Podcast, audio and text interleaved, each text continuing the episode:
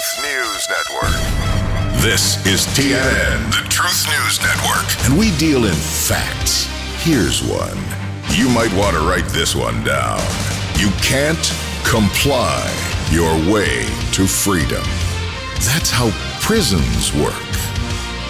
Seeing the picture? Here's someone who can make it clearer. His name is Dan Newman.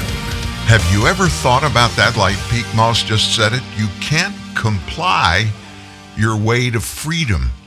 Folks, it's not a top down thing. We got our freedoms from our God, not from our government, but from our God. We, the people, are free. And government is not supposed to tell us what to do and how to live. Well, good morning, everybody, and welcome to TNN Live. Special edition today. Yep, it's the first anniversary of January 6th, 2021.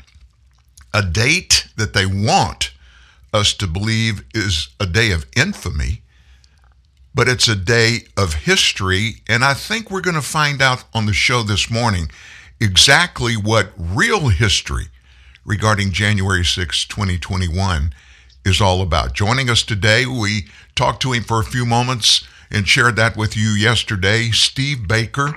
Steve is a journalist. Uh, he travels all over the United States. He has a website, he has a YouTube channel, a big, big, big, big following. And as a professional journalist, he was right in the middle of January 6th at the U.S. Capitol. And Steve, I uh, really appreciate you taking the time from your busy schedule to share with us. We've got people listening in today. Uh, just before we signed on, I took a look. There's a bunch of people in southern Australia, even northern Europe, around South America, of course, U.S. and Canada, and they want to hear your story. We all want to hear your story. How you doing? Awesome. Hey man, I'm good. Thanks, Dan, for having me today. So you've been on the road. We were talking before we went on the air. I can't believe you've been just basically on the road for almost a year. Yeah, it's actually been over a year now. Uh, my my um, primary occupation for most of my adult life has been as a full time live performing musician. And unfortunately, when the COVID came to town, I was deplatformed, or as I was, uh, as I like to say, I was declared non-essential, and I wasn't allowed to work for 15 months. So it was, uh, it was a time when I was able to take what had been my secondary um, uh, hobby, really, as being a political writer, and turn that into the, uh, you know, primary focus of what I'm doing now. Well, he's a really good drummer, folks. Let me just say that. he's a really good drummer.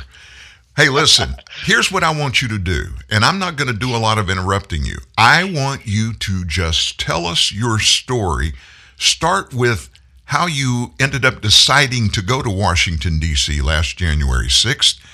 And when you got there and you saw everything unfolding, was it anything you thought you were going to see? Well, obviously, the, the day was not set up for what happened uh, in terms of my interest in what was taking place. I, I sent out a newsletter to, to my readers and my followers uh, on January 4th and told them that I was going up to DC uh, to be there for the big rally on the 6th that was being, you know, being hyped up, had been hyped up for a couple of weeks or maybe even as much as a month prior to that date by the, you know, by the former president and by other organizations as well. So it looked like it was going to be a substantial event, and we had been promised that there was going to be something um, election shattering announced from the stage that day. And I uh, uh, probably will disappoint some of your your listenership by saying this. I've never been a Trump fan. I've never been a Trump supporter. I wasn't there as a stop the steal Trump rally guy. I wasn't wearing any Trump paraphernalia. Uh, no, you know, no MAGA hats. I wasn't carrying a flag.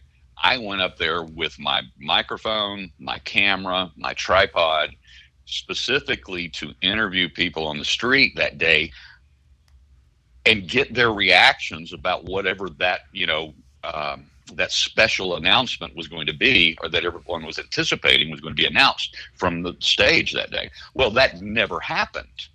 Uh, anybody that w- is is fair and honest about their observations that day knows that the production of the event itself was very amateurish. The speeches were completely inconsequential. There was no real content, and certainly none of the speeches, including from President Trump, contained that moment that everybody had uh, been anticipating. Let me ask you this, Steve, real quick. Yeah. Um, you just touched on something that everybody has been grabbing onto over the last year. We're not hearing that part of the story from anybody now. Not even very conservative people, even those in the United States Congress. In fact, Ted Cruz yesterday, I don't know if you heard, he came out and just slammed everybody that had anything to do with what happened that day on January 6th in D.C. as if everybody that was there was evil. We're trying to get something done that was evil. Did you see that going on? Well, I, I, will tell you that I have on one of my video channels, I have about a 20, 22 minute video analysis of just the crowd itself.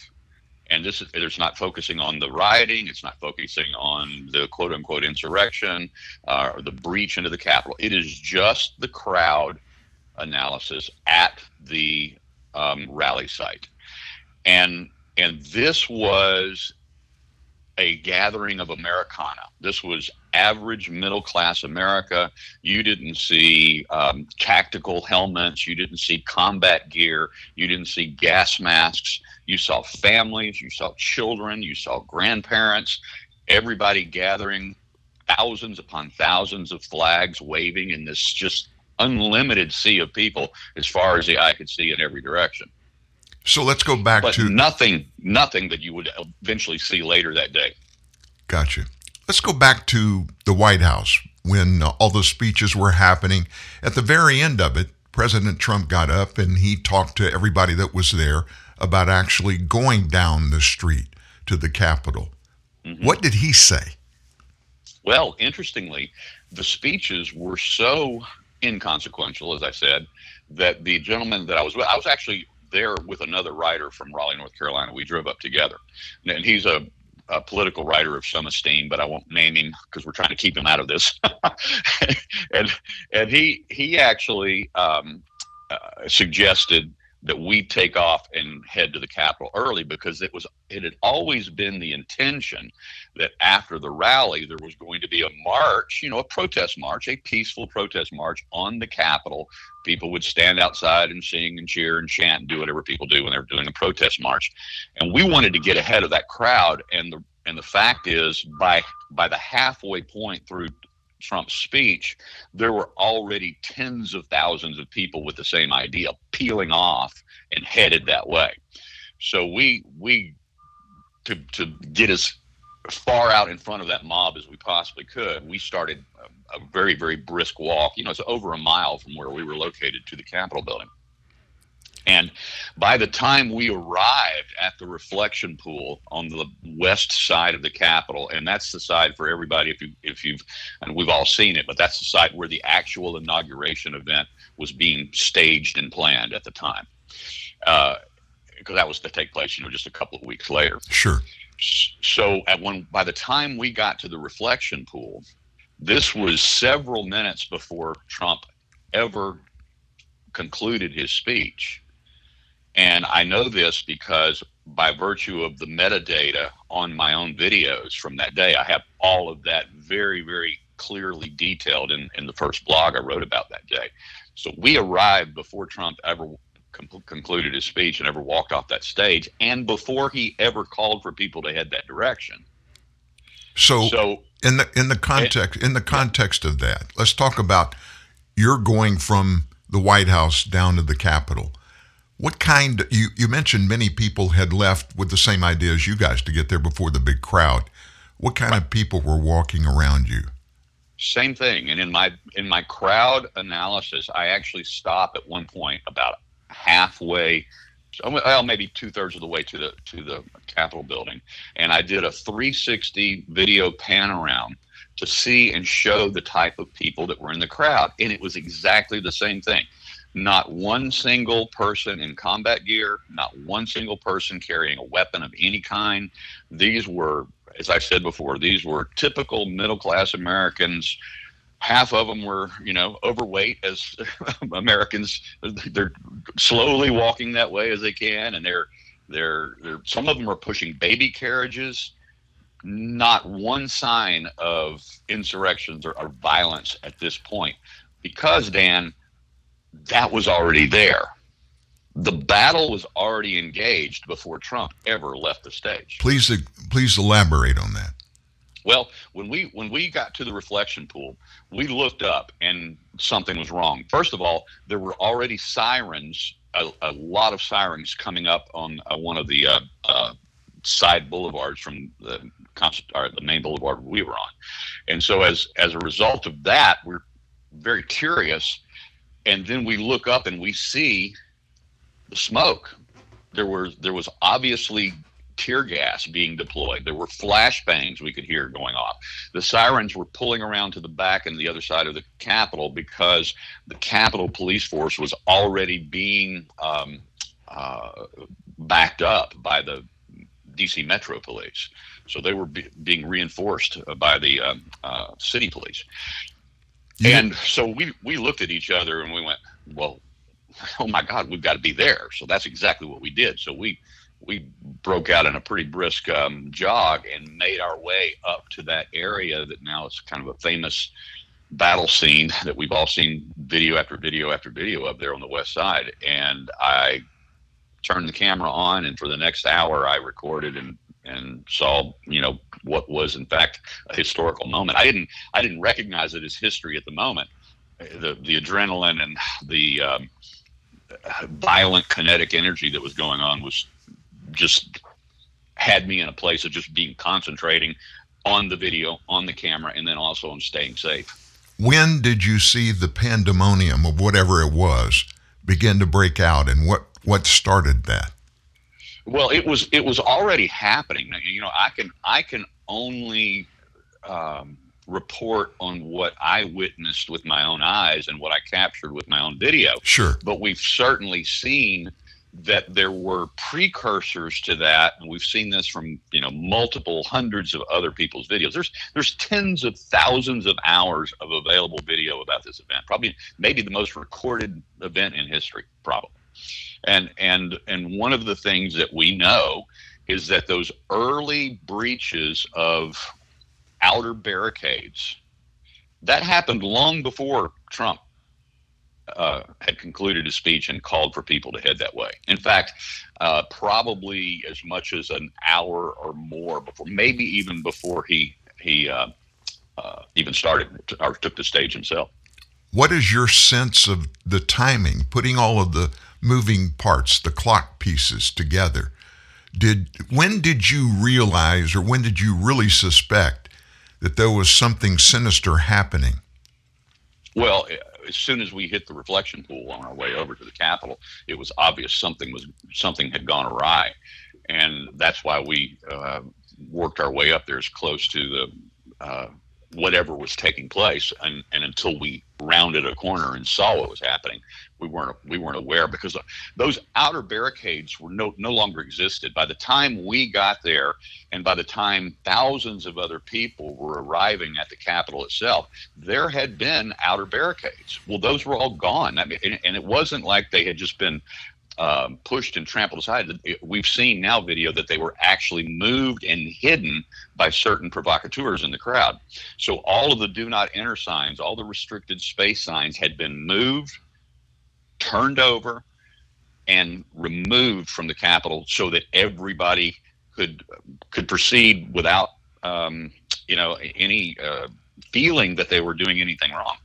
Did you have any personal contact with the Capitol Police? Uh, in terms of my contact with them, yes, that happened later in the day. I, I had conversations with Capitol Police later gotcha. in the day.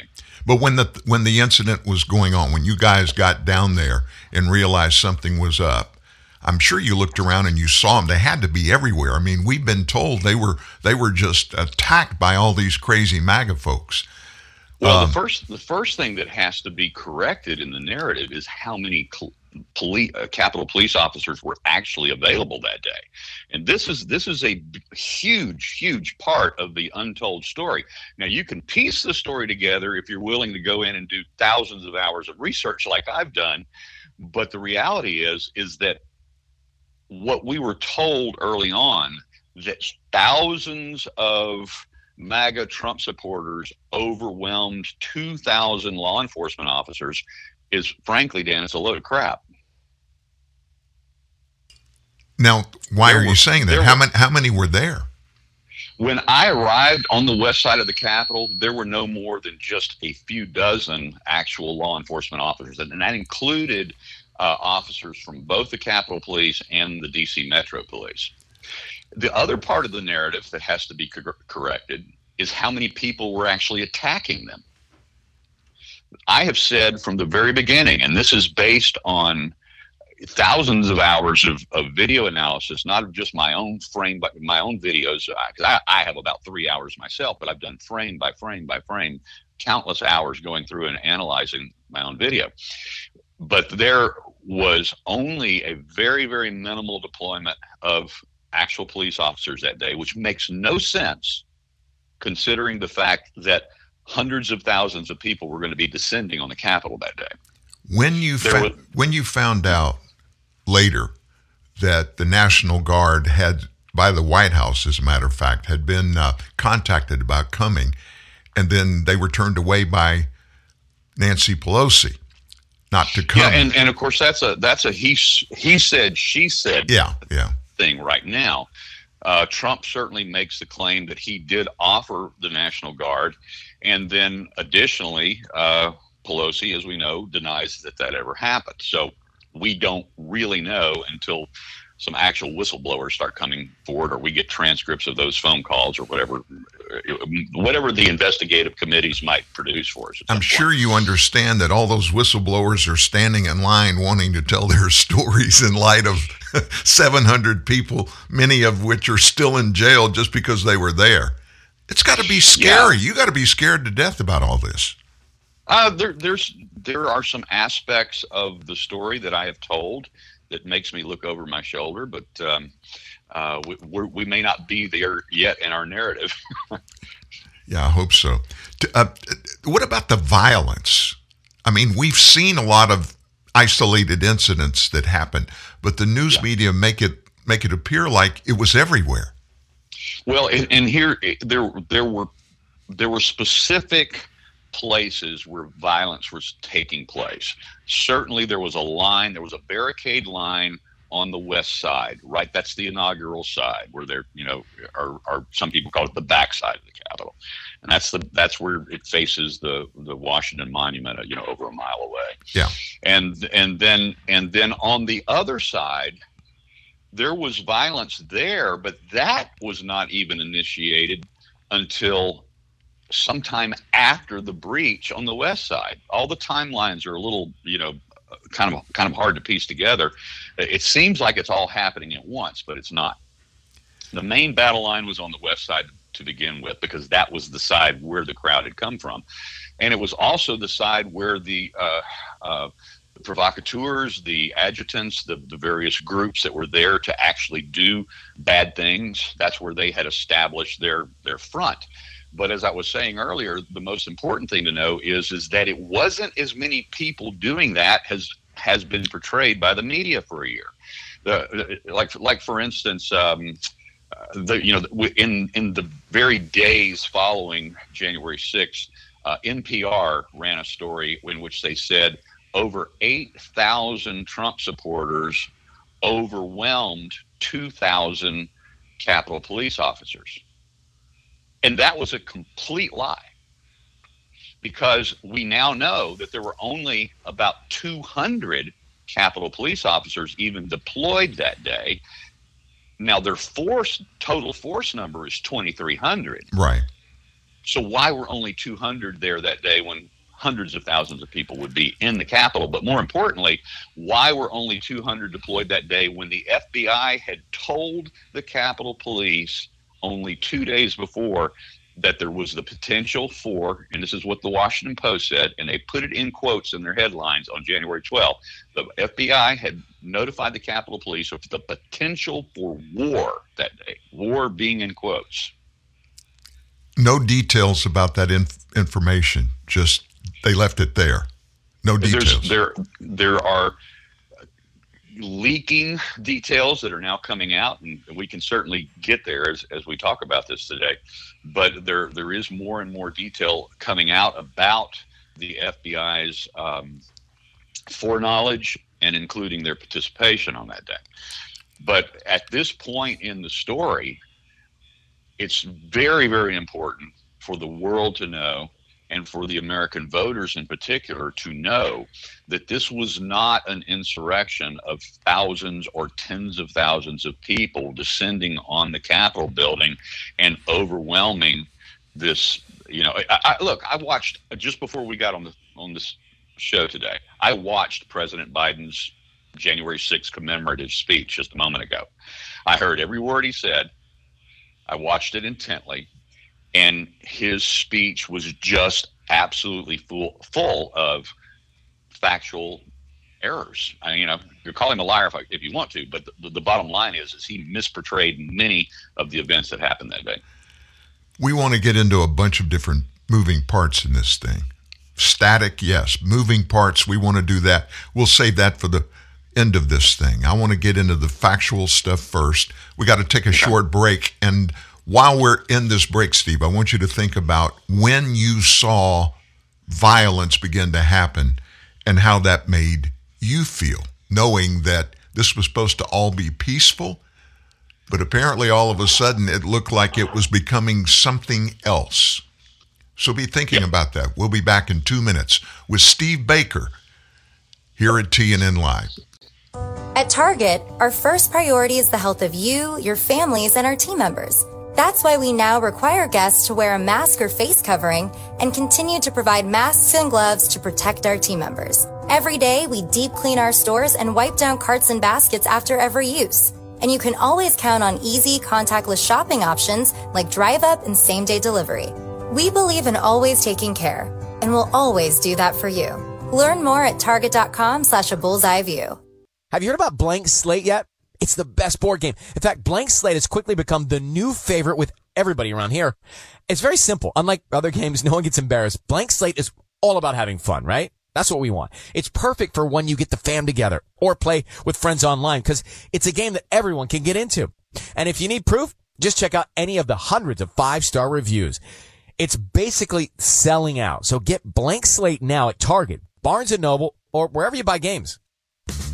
Today on Hey Culligan, softer equals better. Here's a tweet from Ed Itchy in Idaho. Hey Culligan, my laundry is so scratchy, I just cut myself on a cable knit sweater. Any suggestions? Hashtag send help. Hey Ed Itchy in Idaho. Yes, the Culligan high efficiency water softener will make that thing so soft it'll go from cable knit to cable knot. Itchy. Hashtag soft laundry. Hashtag already on the way. Get started for as little as $10 a month for six months at participating Culligan dealers. If you think we're just four wheels and a grill, think again. The Jeep Grand Cherokee redefines freedom. But what really makes Jeep? It's finding the perfect balance between luxury and adventure without ever compromising. It's driving across the country to see your family, to make new memories. So, what makes Jeep? You do. Jeep, there's only one. Jeep is a registered trademark of FCA US LLC. In the clown car of the deep state, you will never find a greater den of scum and villainy. You need a hero. Here again, blaster in hand, is Dan Newman. It's kind of ironic that lead in in the clown car of the deep state. Steve Baker's with us now. Do you do you remember Pete Moss when you were here in Louisiana? No, I don't.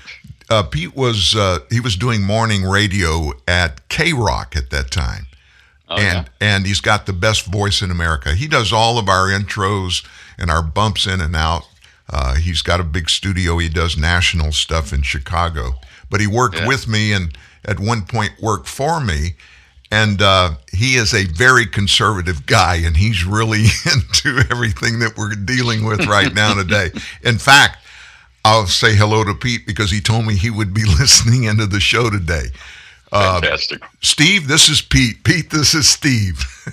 Good to meet you, Pete. Hey, listen, where we left it when we went to the break, it's really important. First, let me just say this. If you were not able to be here at the beginning of this interview, you want to hear the whole thing. Multiple ways to do it. Within minutes after the show conclusion today and every day, uh, Apple Podcast, Spotify Podcast, Google Podcast, iHeartRadio Podcast, and Stitcher pick the show up and they'll put it on their site. Now, the name of the show is TNN Live. So if you go to any one of those, just in the search bar, type in the letters TNN Live. And our homepage will come up with an index of every show. The latest one, which would be today, will be at the top. Just click on it and listen to the whole show. And then later on, if you want to get this and download it and keep it, you can go to our website, truthnewsnet.org. And at the bottom of the front story on the page, there will be a link to this podcast. You can listen to it there or download it.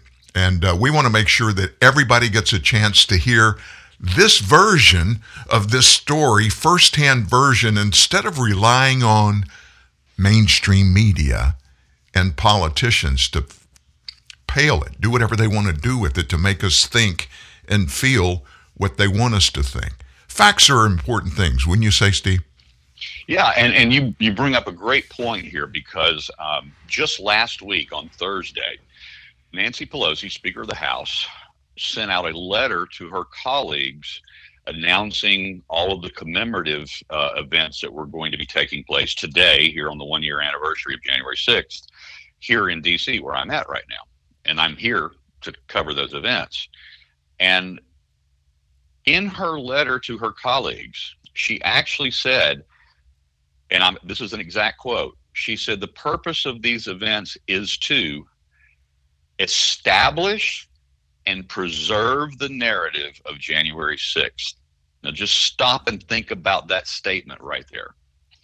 This is somebody who is ostensibly running a bipartisan investigative committee into how January 6th happened. But her stated purpose of what she's doing is to establish that narrative. There is a narrative that they want, and they want to get it firmly embedded in the minds of the American people and the truth of the incident is immaterial in their minds. It's got to be Absolutely. to establish that far left narrative. I don't know if you heard it, but at the end of our get together here today, we're going to cover something that snuck out overnight. Democrats have begun actually meeting to discuss the ways that they can prevent Donald Trump from ever running for federal office of any kind ever again. I would, yeah, they, I would think that would fall into that Nancy Pelosi thing, huh? yeah, they, exactly. well, this is this is part, and and and in both uh, Vice President Harris's speech this morning and President Biden's speech this morning, which concluded just before you and I got on the air together, uh, both of them were firmly working that anti-Trump narrative. Now, as I mentioned in the first part of our time together, I'm one of those rare people that may be more aligned with you politically than than than disaligned with you. But I've never been a Trump guy, and uh, in fact, I've written hundreds of articles that are negative towards uh, his candidacy, candidacy back in 2016 and his presidency and so forth and so on. So even as a non-Trump guy, I will tell you from a balanced, more because my politics tend to run on the libertarian side. I I look at this thing more down the middle, and I see exactly what the Democrats are doing, and they are they are establishing a, a, a, divisive narrative because they're trying they're trying to peel that side off from uh, that that part of the American electorate electorate and make them not only uh, be portrayed as illegitimate but feel illegitimate themselves. Before we go into back where the uh, we left it before the break. We were going to get into the violence when you first saw it. You just broached on something I want to get your ideas on, especially since you're right down the middle and not somebody that's in the tank for Donald Trump, objectively as you are, tell me this. Why is the left working so hard and so diligently, doing everything they possibly can, righteous, unrighteous, good, evil, whatever? They're doing everything they can to keep Donald Trump from getting back engaged in government. What do you think's going on? Uh, the the the the initial knee jerk reaction to that question would be that they still fear his power, his influence over um, a large part of the electric electorate, and he also has the potential to, as we've heard him, you know, talk about that whole you know drain the swamp thing, that whole attack on the deep state, which by the way he was never successful eliminating. Uh, you know, he he he never gained control even of his own branch of government. I mean, he he oversees the judiciary. Or, or he has his judicial branch. He has his nominees, and yet he never gained control of that. Uh, he his entire presidency, he was at odds from day one with the FBI and other agencies uh, within the government, and he never was able to uh, um, change that. I think Americans, very conservative Americans, saw what he was trying to do, and he was able to yes. pick. He was able to pick off a few and expose a lot, but just that little bit opened the eyes of a lot of people. Not so much about Trump, but about Washington D.C. and the swamp, as he so famously labeled the entire legislative bureaucratic Washington D.C. process. Exactly. Exactly. And and that's what they fear the most. They fear the most that he might be able to continue that process. But um, I, I I honestly don't think, and this is just you know prognosticating from a political analyst point of view, I don't think that he's going to um, be president again. All right, that's your opinion. I have one, yeah. and uh, mine's very un, unresolved at this particular point. I think the a lot of things still have to play out in all this. So let's go back to the Capitol. That day, when you got down there and you first began to realize there's something going on, when did you actually see the violence that we saw? When did yeah, you see that I, first? Well, when when we, as I said, as soon as we saw that tear gas was being deployed and that there was reinforcements coming from the uh, DC Metro Police, we knew something was wrong. So we raced up to that area, and, and it was a, a small little stair stair uh, area. We rounded the corner, and then boom! I turned on my camera, and the very first thing I see is I see people getting first aid um, and there was there was an obvious fight going on between a line of of officers that were that were protecting a uh, when I say bike rack barricade, it's those you know metal barricades that we see around events all over the country. Uh, but they, they had their bike rack up and they were holding that line and people were pressing and, and forcing on that line. There was um, there was uh, tear gas being deployed by the police. There were pepper spray uh, canisters and pepper and and uh, pellets being deployed by the police. There were um, uh, flashbang grenades being launched into the the crowd. And at this moment, because this was when I turned the camera on, it was basically exactly when Trump was concluding his speech back at the ellipse. And so this battle was already taking place before we arrived, before he finished his speech. And it's because the antagonists were already there. So suddenly, everything that I had captured in my video prior to that at the rally and on the march down uh, up the boulevards towards the, the Capitol building was a completely different type of people entered my camera frame now. Now you're seeing all the combat gear. You're seeing people wearing tactical helmets and, and gas masks you saw people prepared for violence because they were they were the actual designated riot medics that were already working on people. That's interesting. A point of timing yeah. here. Um, we were told, and I've listened to Trump's speech, but it's hard when you listen to it to know exactly the timing of that in relationship to what you're talking about. But based upon what you just said, the timing doesn't seem to fit the left narrative about what happened that Trump told everybody at the end of his speech go down there to the Capitol and just make your voices heard, storm the Capitol, yada, yada, yada. Yeah. That, that didn't happen. But the timing, it seems to say that what you were seeing was very pre planned. It was definitely pre-planned. Uh, there were there were groups that had intention for violence that day. At the very least, they had tension. They had intentions to see how far they could push it, and this was coordinated, and it was. Um, uh, they, those those individuals were pre-deployed at the Capitol long before Trump finished his speech, and even long before the, he encouraged everybody to go to the go to the Capitol. And and and you have to understand, we're not talking about a five minute walk here. You're talking about from the ellipse itself, it's a mile and a half walk. Yeah, it's a way. If, if you were on if you were on the very outer um, side of the Washington Monument lawn, where hundreds of thousands of people were gathered, because that was the largest por- portion of the crowd was there. They couldn't even see the stage there, were, there was only one big video monitor out there at the Washington Monument lawn, and that that crowd was also more than a mile away from the Capitol. That uh, that's and that's not going to be a walk that people make in five minutes, fifteen minutes, or 20, you know the average person is not going to walk a mile in less than 25, 27 minutes, something like that. Let's go back to the Capitol now. You this was your first glimpse of any violent kind of action happen. The flashbang grenades, the tear gas, people getting medical help.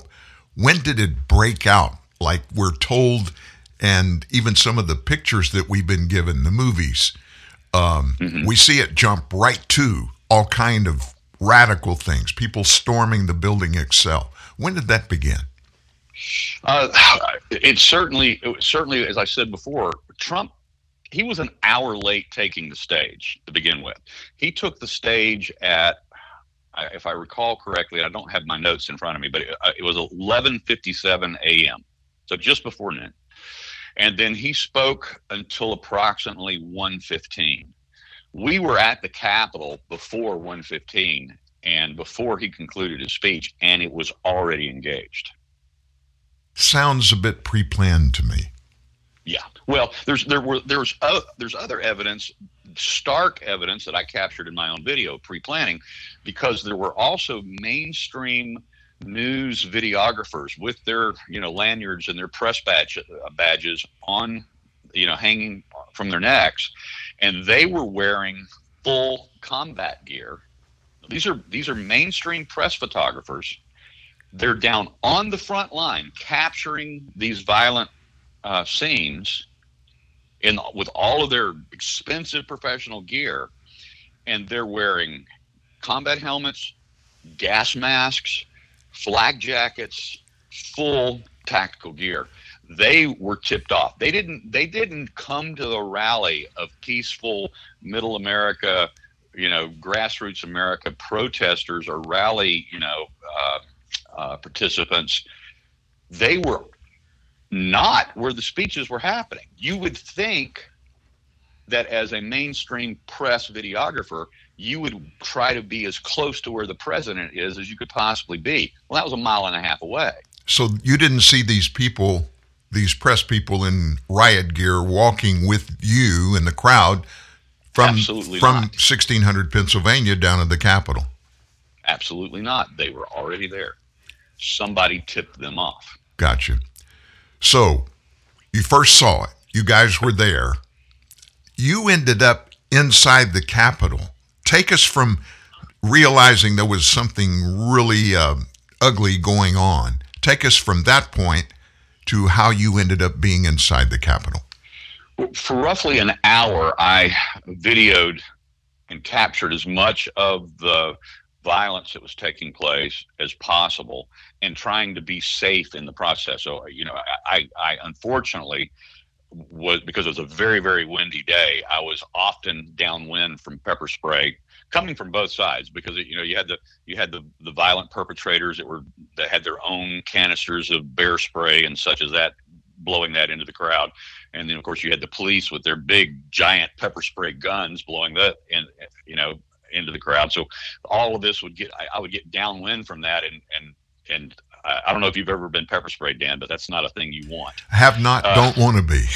no, you uh, and I'm not, a, and I'm not a riot chaser. You know, there there are guys who do this for a living. Uh, this is what they do, and they're very, very good at it. And and I I have a lot of respect for these guys. You know, guys like. Uh, uh, Andy Ngo and Michael Yon and Elijah Schaffer the guys that captured the the Kyle Rittenhouse videos. I mean, they were these guys get into the front line of, of all of these events, and and so having accidentally found myself on the front line of these events, I have a lot more respect for those guys than I ever ever had thought of before, because ninety percent of the time I can't look into my viewfinder on my camera. I'm just looking to stay safe and and get away from it. So I had to redeploy myself, you know, re uh, remove myself from certain areas more than once. And then, and as I said, this happened for about an hour, and then there was just this moment in time at about two fifteen where all of a sudden it was over. And and when and I mean it caught me by surprise because this was at a time when it was at its absolute most violent, and the crowd that was gathered as spectators and watching this was at its largest and it was thousands of people surrounding us. People were cheering and people were singing the national anthem and they were chanting and they were waving their flags while this small group of less than 200 violent perpetrators were engaged with the cops. But then there was this moment where it just stopped. And, and then- i looked up and and I'm completely shocked and taken aback because it seemed to be at that moment it wasn't a breach because the the, the law enforcement had been um, reinforced adequately at this point against and, and and Dan I gotta be very specific about this. Please. They had been reinforced adequately against a group of violent perpetrators with nothing more than sticks, cattle prods, um, flagpoles, and canisters of bear spray. That's another the, piece of evidence that kind of points towards pre planned. The president said today, and I quote, he said that it was a fully armed, you know, insurrection or or insurgent group. And I'm just sitting there and I'm looking at that going, the only group that was fully armed that day was law enforcement. They had firearms. Well, they never brandished them and use them to stop this crowd from pressing them at any point in the day or at any layer of barricading on the Capitol property. Those weapons were never drawn against this particular uh, group of people who were carrying sticks and flagpoles. Numerous times since then, I have dived into and research trying to find verification of armed insurrectionists that were yes. there. And so far, I would think I've, I've only found one such incident that happened. And uh, nothing came from that one incident, one person. But I'm, I'm trying to figure out this was an insurrection. This was attack on democracy. This was a coup, we've been told which would involve military, which absolutely did not happen.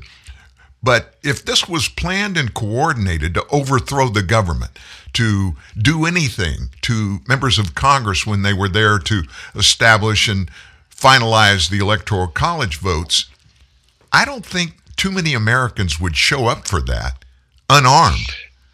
Yeah, well, I, I keep saying this over and over and over again, but uh, sticks flagpoles, bear spray against a fully armed law enforcement agency does not an insurrection make. And as a result of that, just truth, that truth bomb, that reality that people need to get into their heads. Of the 727 people who have so far been charged for a variety of crimes that day, not one single one of those charges is the, the crime of insurrection or sedition. Yeah, that's interesting. There are a lot of interesting moving parts and very few facts. Uh, to get inside of all of this, it's virtually impossible. And there have begun to be a few whistleblowers that have come out very quietly and obviously mostly anonymously because you don't know what's going to happen. 700 people, most of them didn't do anything, haven't been charged with any serious crime. I think there have been several people that have been prosecuted, pled guilty, and did yep. some nasty stuff, but not yep. anything close to 700, right? No, of the 727 so far charged with crimes, only I, I think as as of today, somewhere between 100 and 40, and maybe up to as many as 150 have actually been charged with assaulting police officers. That's interesting. Even the even the Department of Justice has said they expect only as many as 225 people to be charged with violence. That's really amazing. There are so many moving parts in this, and I think that feeds into their planning uh, because this all, all of the aftermath of this, we're a year later, and Americans still don't know the facts of this event. This January 6th Select Committee that Nancy Pelosi has impaneled, they're not even thinking about getting facts about what happened there. I mean, it's because the people that are asking the real questions are not the people on either side of the political aisle. Now we now we had we had Thomas Massie, you know, the the uh, representative, Republican representative from Kentucky, yeah. who uh, a couple of weeks ago grilled Attorney General Attorney General Merrick Garland, and sh- literally showed him video evidence of an agent provocateur who was apparently working as an embedded agent of the FBI, called him by name, showed that this guy had originally been on the FBI's most wanted list on their website for January 6 uh, perpetrators, and then was days later scrubbed from that website. All we, the, internet all, never the, the internet never forgets. All we can do about that, and I'm just like you. When I saw that and heard it happen, I instantly went to try to get details there's nothing yeah. there. There's nothing there. It's like it's not. It, it's it, not on the government side. Yeah, I was going to say it doesn't fit that narrative on that side, so they just try to erase all of that. That happens in a lot of places on Earth, but that yes. is never supposed to happen here. Yeah, no, it, it, it's it it's not supposed to happen in America. And and this is just a quick aside. It not only happens at the highest levels of government where they scrub their own information. It's like, oops, that got out. Let's remove it. Well, fortunately, a lot of smart people that do a lot of things with data screenshot all of this. They make, you know, they capture all of these, all of these um, uh, events before they are taken down. But, uh, but as an aside, it happens at the highest levels of government, and it, and it happened to me again yesterday on my my Facebook page. You know, I have a I have a tens of thousands of followers on the Pragmatic Constitutionalist Facebook page, and I was put into Facebook jail yesterday. And you know what I posted? What? I, I posted a montage of actual quotes from President Biden, Dr. Fauci, Kamala Harris. Um, uh, go, just go down the list of bureaucratic officials and other media officials who said early on when the rollout of the vaccine, the, the COVID vaccines happened, that if you take the vaccine, you will not get sick. Remember? Oh yeah. That's they used to say that. And then and then and then so there's this great montage that I found on YouTube. I posted that on my Facebook page a couple of weeks ago.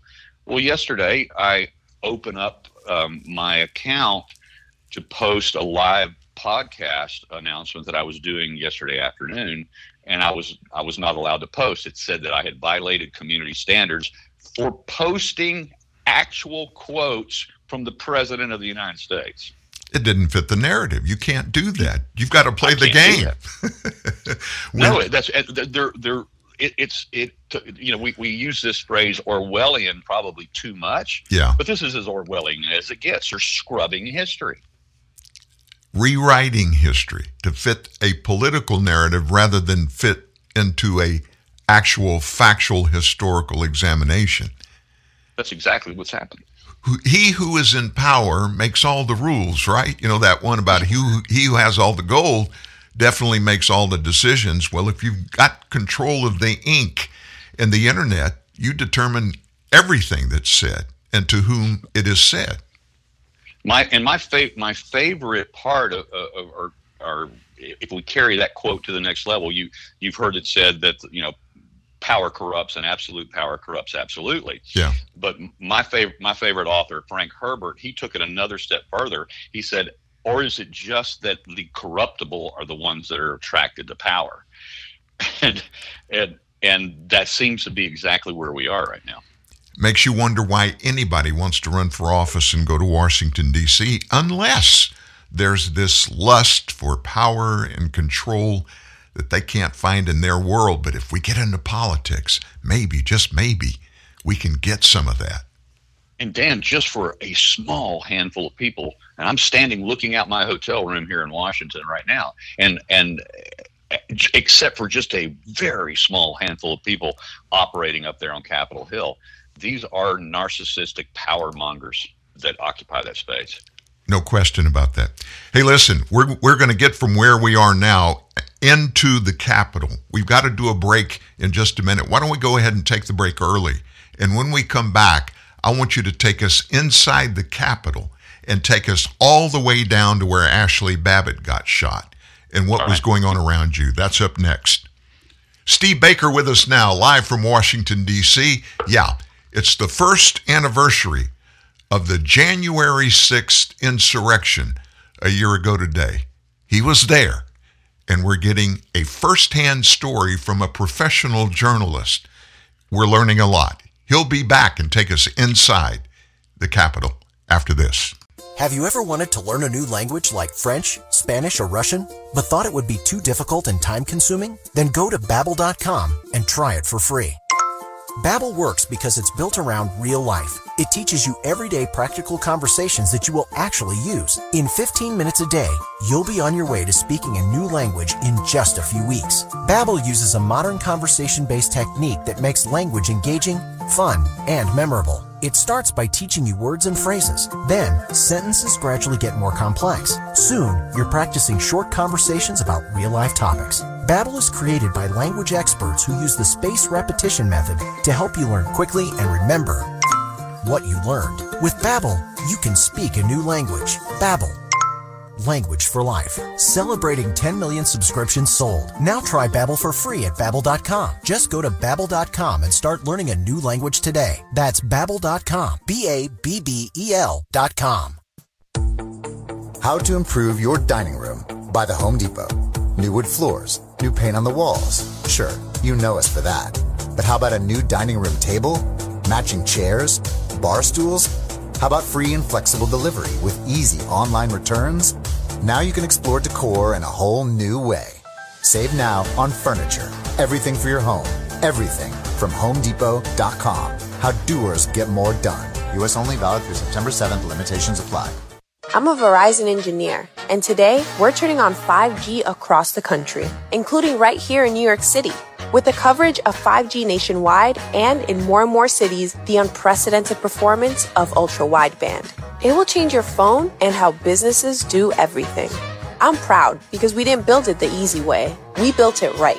This is the 5G America's been waiting for, only from Verizon. 5G ultra wideband available only in parts of select cities. 5G nationwide available in 1800 plus cities. Turn it up loud. Now that's a smart speaker. Turn it up real loud. You're listening to a couple of musicians here. Keyboard on my part. Steve Davis joins, uh, Steve Baker, excuse me, joins us today from Washington, D.C. He's a drummer on top of being Trumpet. a professional Trumpet player. Trumpet. I thought you were Trumpet drummer. No, I heard you say that earlier. I thought you were joking. I, I I completely lost that. I forgot that. Please forgive me. Oh no, you don't want me in your band as a drummer. Trust me. Well, we never had a trumpet player in our group, but we had some good drummers. Maybe we needed you. our mutual friend Steve Munns probably wouldn't have liked that then. Anyway, Oh yeah, we want to get back into what you saw a year ago today in uh, Washington, D.C. From the White House all the way down to the U.S. Capitol. We heard about that outside environment, what it looked like, and what you were beginning to see. How did you get from where you were into the Capitol? Tell us that story. Well, where we where we left off last was at the moment in time on the Capitol um, veranda where the violence was taking place, And this had been I had been filming this for about an hour at the time, and then at approximately two fifteen, everything changed. There was suddenly a halt in the resistance from law enforcement in my view, there had been an obvious stand down order because there was no reason for them to allow that crowd to, to enter. First of all, as we've talked about already, the crowd was nowhere near as large as the uh, mainstream media has has um, portrayed. And when I say crowd, I meant the violent portion of the crowd. We're, we're talking about less than 200 people on that side of the building against, you know, a, a large and growing contingency of Capitol Police and, and DC Metro Police. That that that police line was never breached. They were suddenly ordered to pull back, and it happened in a split moment in time. My video camera did not catch that moment, but I've seen it from other angles and other people's uh, perspectives.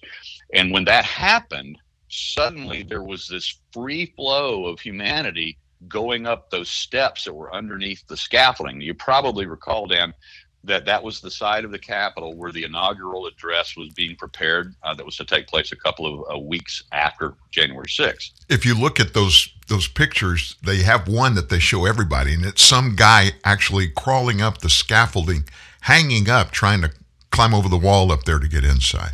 Yeah, there, there, there was a lot of that action going on, and, and and there was there was not only the guys that were crawling up and scaling those those um, the scaffolding and tearing back the canvassing that that covered the scaffolding. But then you had the agents provocateur who were waving the crowd into battle, you know, yeah, trying to get yeah. more and more people to become active in the process. And so at this moment in time that I described, suddenly there's no more resistance up on that next top level, which is actually the main Capitol floor. And and I looked up and I saw I saw this free flow of humanity going up to the next level with no resistance from law enforcement whatsoever. So after I don't know a hundred or a couple hundred people had moved up that um, uh, the, that staircase that was now you know that was uh, covered by the scaffolding and, and uh, canvassing, I joined in that crowd and moved up as well to the next level. When I reached that level and turned my camera on again, I did a, another 360 panoramic shot of everything that was going on around. And the most important piece of information that everybody needs to know at this point is as hundreds of people were like just methodically and calmly getting in line to file in through an open door there on the west side of the Capitol, the law enforcement that were gathered were doing absolutely nothing. They were standing aside. They were not offering any resistance whatsoever.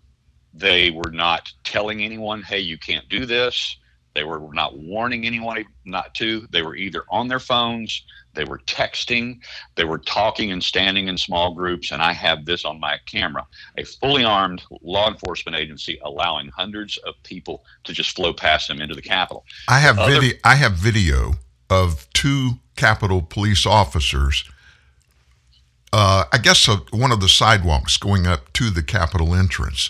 Those, as you called them, what did you call them? Bicycle barriers, bike barriers, uh, bike rack, bike, bike rack, rack, barriers. Yeah. Mm-hmm. Uh, one big long one, one on each end, and you could hear the audio. They voluntarily went over and each of them, one on each end, grabbed that and pulled it out of the way and when one of those two guys set his end down, he started waving to people, telling them audibly, Y'all come on in. Y'all come on in. Yeah, we've seen those, and those obviously we're not going to see those videos in Nancy Pelosi's investigative committee. obviously. No, those will not be produced, but they are widely available on the internet for anybody who wants to see those.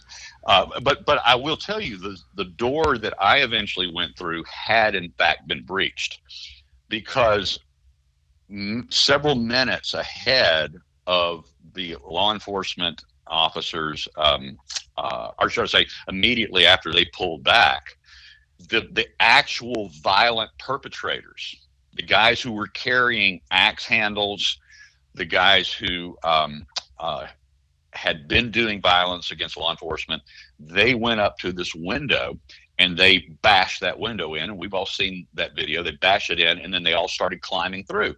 And the identifying difference between those people, those individuals, and the hundreds of thousands of others that were at the rally were these were the guys wearing the combat gear. You know what I mean? They had the tactical gear on, the helmets and the face masks and all, you know, the, the gas masks. They were ready. And they were ready. And they go crawling through the window and then they opened that door up from the inside. But this they didn't reach that window by breaching the police line because again, Dan, this is a guy with an axe handle against a bunch of officers with firearms. So they were never accosted by these police. Absolutely not. You can't you cannot tell me that what is supposed to be ostensibly one of the most secure facilities on the planet was breached by guys with flagpoles, axe handles, bear spray against a fully armed police department. If they did not want them in that building, nobody would have been in that building. It's interesting to me that we've not heard any whistleblower from the Capitol Police Force come forward. You would think 2,300 people, numbered among them, would be somebody that would say, "Wait a minute, this wasn't. This was bad. This was wrong." Let's talk about that. Okay, go for it. There's there's there's growing evidence that they are being told not to talk. I have personally listened to podcasts with some of the more famous, um, as they're being uh, portrayed by media as heroes from the Capitol Police Force, doing podcasts with the New York Times. All right, we're not talking about any uh, fringe uh, type news organization. Sure. And in those podcast interviews and then subsequent written stories, they were asked the question, What were your command orders that day? And they openly say, We will not answer those questions. No reason for not answering. They, they don't even give a reason. They say, We're, We will not talk about what our command orders were that day. They, so that is on the record.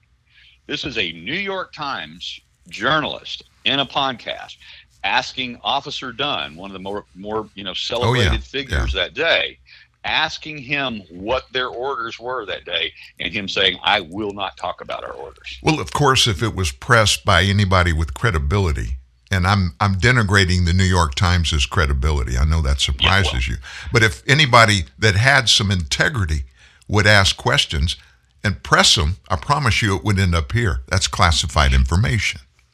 Well, that's that's what we that's what we're beginning to see now. So we take we take that part of the narrative to the next question: Why have four officers that were engaged that day committed suicide within the weeks following? We could spend all day talking about On that one. Yeah. the psychology behind because even even if this was an issue of PTSD and we now know that it wasn't 2000 police officers we know that it was only a couple of hundred capitol police reinforced by another couple of hundred of metro police that it wasn't nearly the size of a law enforcement deployment that day um, as we've been led to believe so this wasn't four suicides out of 2300 capitol police officers this was four out of a few hundred Yeah. that's No. a big number. Your explanation for that, do you have one? No, we can only speculate that they they either were psychologically shattered by the events of that day, severe PTSD, followed by depression that leads to suicide, or they couldn't bear the truth that they knew. And that's pure speculation. I'm not going to stand on that and plant my flag there. Well, I got to be honest with you. If you're in law enforcement and you've spent your career, your professional career, doing what they knew they were supposed to do where they were working, the U.S. Capitol, which is supposed to be, as you said, the safest, most protected building on the planet, that's a big deal. I guarantee you, some of them felt like when what happened happened, they fell down on the job. There had to be some uh, very uh, self denigration going on among those, some of those people. Maybe that weighed into it.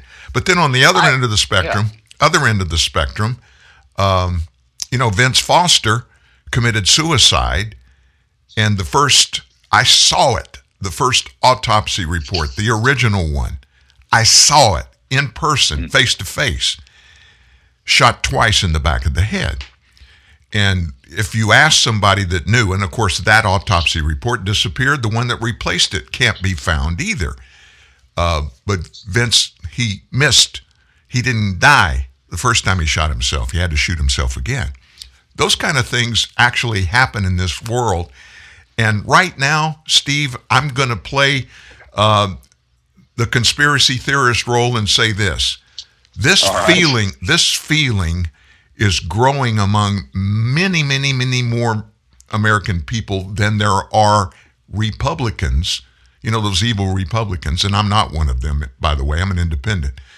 Um, the feeling is growing that there are a lot of really bad things that have been going on that play heavily into the whole landscape of what you're sharing with us today. It just doesn't all fit together smoothly. You know what I mean? Yeah, and, and I don't I don't have to go into in fact I was I was having a conversation with someone yesterday about this is that is that anybody that knows me, especially the people who have followed my writings for you know 20 years they they know that i am the first guy to eschew the conspiratorial aspect of anything i i don't i don't start screaming false flag and if you start screaming false flag i probably run the other direction. Sure. Um the the last time that i was i, I think that i was uh you know caught off guard by my own good senses were you know the, the Y2K thing from yeah. you know, 1999 yeah. And and but you know I I never have ever bought into the false flag conspiracies whether it was related to Pearl Harbor whether it was related to 9/11 or related to um, January 6th until I started doing my own investigations because obviously after that day it's become a bit of an obsession with me and when you start doing, and when you have your own video and you start doing hours upon hours of frame by frame close up analysis, you start seeing things that don't make sense. I'm a puzzle. And you start asking questions. I'm a puzzle guy. I like jigsaw puzzles. I like puzzles. It's a challenge, and and what I'm doing, I'm also doing what you do in a different way in a different area. Mm-hmm. But I'm a big researcher. My wife hates that part of what I do here because it it just takes my time. You can't mm-hmm. just fall into a lot of things today that are factual when you're looking for them. Why is that? Because we're not getting all the truth all the time. And most of the time you don't get the truth unless you dig in and find it for yourself. So most That's Americans, right. most Americans don't have a clue about anything that may have been going on that day just simply because they've only seen and heard what they've been told. So you get inside the Capitol, you guys are in there, and then you begin to do what? How did it happen? What rolled out after you got through the door? Well, the the the scene was variously uh, chaotic and and both celebratory kind of way from the people that were actively involved in in um, uh, pressing the police line and breaching those windows and doors. So you had you had a celebratory kind of atmosphere between them. You know, so they're they're they're crying out and chanting, you know, we did it. We, you know, this is our house and we've taken our house, that sort of thing. Then you have the next group of people that were not involved in any violence that basically were taking it in as a a celebratory tourist attraction. You know, so it was like they're they're just watching everything unfold in front of them. They weren't doing anything wrong, certainly nothing illegal. And then all of a sudden the doors were open. There's no restricted area signs. There's no sign that says, you know, you can't enter. There's no resistance from the law enforcement any longer at this point. And so hundreds of people just go, hey, we can go in the Capitol now and was this was grandfathers, uh, grandmothers. This were children. These were um, some people in business suits that had obviously wandered over from their DC office just to just to gawk at the spectacle, and they just walked in with the crowd. So were and these you? are all things that I captured on my camera. Were you? Um, were you ever? Did you ever feel that you were in danger yourself, physical danger? Oh, uh, outside, I had to I had to relocate on the battle line so because I got close. I mean, I was yeah. really trying to get as close to the action as I possibly could, and I captured some incredible video as a result of that. But there were times when I needed to, for my own safety, I needed to get out of the way. Uh, but once we were in the building, I never felt endangered at all because, again, there's no. The we've seen other people's videos of the initial moments when the violent perpetrators got in the building and they were being confronted by law enforcement yet again. Yeah. And yet again, law enforcement did not pull their firearms and stop these insurgents' progress. They never did. Now that's not what we're that's shot. not that's not what we're led to believe. The American public believe that armed people actually stormed into the Capitol and took on those Capitol police. We've seen them in one case, that's the Ashli Babbitt case, and we'll get to that in a mm-hmm. couple of minutes. But the perception out there is that there was a bunch of armed rioters and they overwhelmed the Capitol Police. And, and, and of course that is one of the that is one of the false and most pervasive parts of this narrative because and and as we said in the last hour as i said in the last hour a, a, group of individuals with flagpole sticks and bear spray does not an insurrection make against a fully armed law enforcement agency. Correct. It's just not possible dan. And for anyone and so uh, let, us just let's just uh, jump ahead for just a moment. Nine and a half months later i was invited into an fbi interview to discuss what i saw that day Right. And we voluntarily agreed to that interview, myself and my attorney. And during that interview, as I pressed the FBI themselves, and I even said to them, if you guys, and I said, not you two, the agents that were sitting at the table with me, I said, if you two, if you guys, as in your agencies and the other agencies involved at DC, had done your job that day, I would not be sitting in this FBI interview room right now. How was that the received? Fact is, uh, they well, one of the agents said, "What were we supposed to do? Shoot them?" and you know what I said? What'd you, you know say? What I said? What? I said, "Well, guess what?" I said, "When that one shot was fired." And every law enforcement officer in that place drew their weapons for the first time that day, it was over. Interesting. It would have and been, said, in other all, words, it would have been over. All that had to be done. Yeah. It could have been over two hours before, Dan. That's amazing. If those officers had been allowed to do their job, which is why I keep asking the question what were the command orders that day and where were they coming from? So on on so I started asking those questions early based on the, the, the, the, unanswered questions that were jumping off of my own, you know, con- computer screen yeah. as I analyzed my own video.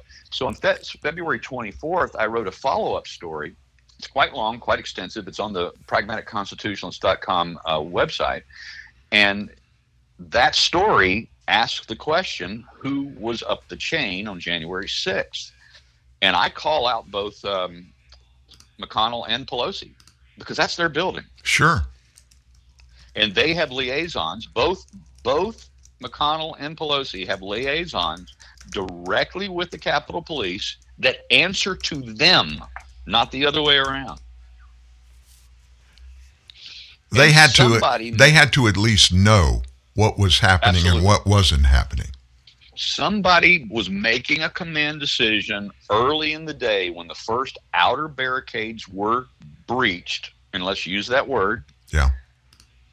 When those first outer, cade, outer barricades were breached, and someone made the determination that this small group of stick wielding and bear spray can wielding combat gear well wearing people should be allowed up to the next level. Hmm. Because it, that that didn't even need to happen. Yeah, I agree. And then somebody allowed that to escalate up at that veranda level, and for an over an hour, an hour by my own video count, but it was already in play before I got there it was allowed to continue. It was allowed to escalate. It was allowed to get more violent. And Dan, I believe that as they were determining that, hey, you know what? These guys don't have firearms. They've got sticks and bear spray. Somebody said at some point, okay, let them into the next level. Wow. That's just unfathomable. Now let me let me let me go to the next level. Ashli Babbitt, the only person that was shot that day, only person that died, was shot by a Capitol Hill policeman inside the Capitol. Were you in the proximity when that event occurred? I was um, on the exact same side of the Capitol building, which was the um, the House chamber side, and there was a dividing large, very very large dividing stairwell between the area where she was shot and where I was at the time. Because there was a moment in time where all of a sudden, as I said, everything inside the Capitol changed. What took place was if you've probably seen that famous uh, photography shots of those uh, plainclothes officers, including some congressmen holding their guns on a, an entry door. Yes. Coming into the Yeah. House chamber. You've seen that? Yeah. All right. So I was on the other side of that door.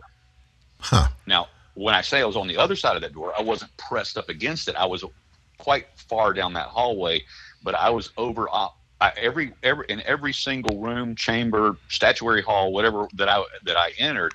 I tried to get up and away and away from that so I could capture what the crowd was doing. I never was in the middle of the crowd.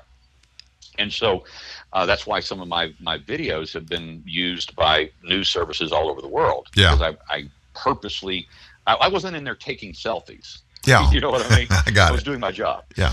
And so what ended up happening is there was another one of those moments where the crowd was pressing so intensely that it was you know just dangerous to be and, and a woman was crushed to death We- there's been very little reporting about that but you know there was a woman crushed to death in one of those crowds I heard a story that, that, that said that, but I've never heard Yeah. any repeat of it.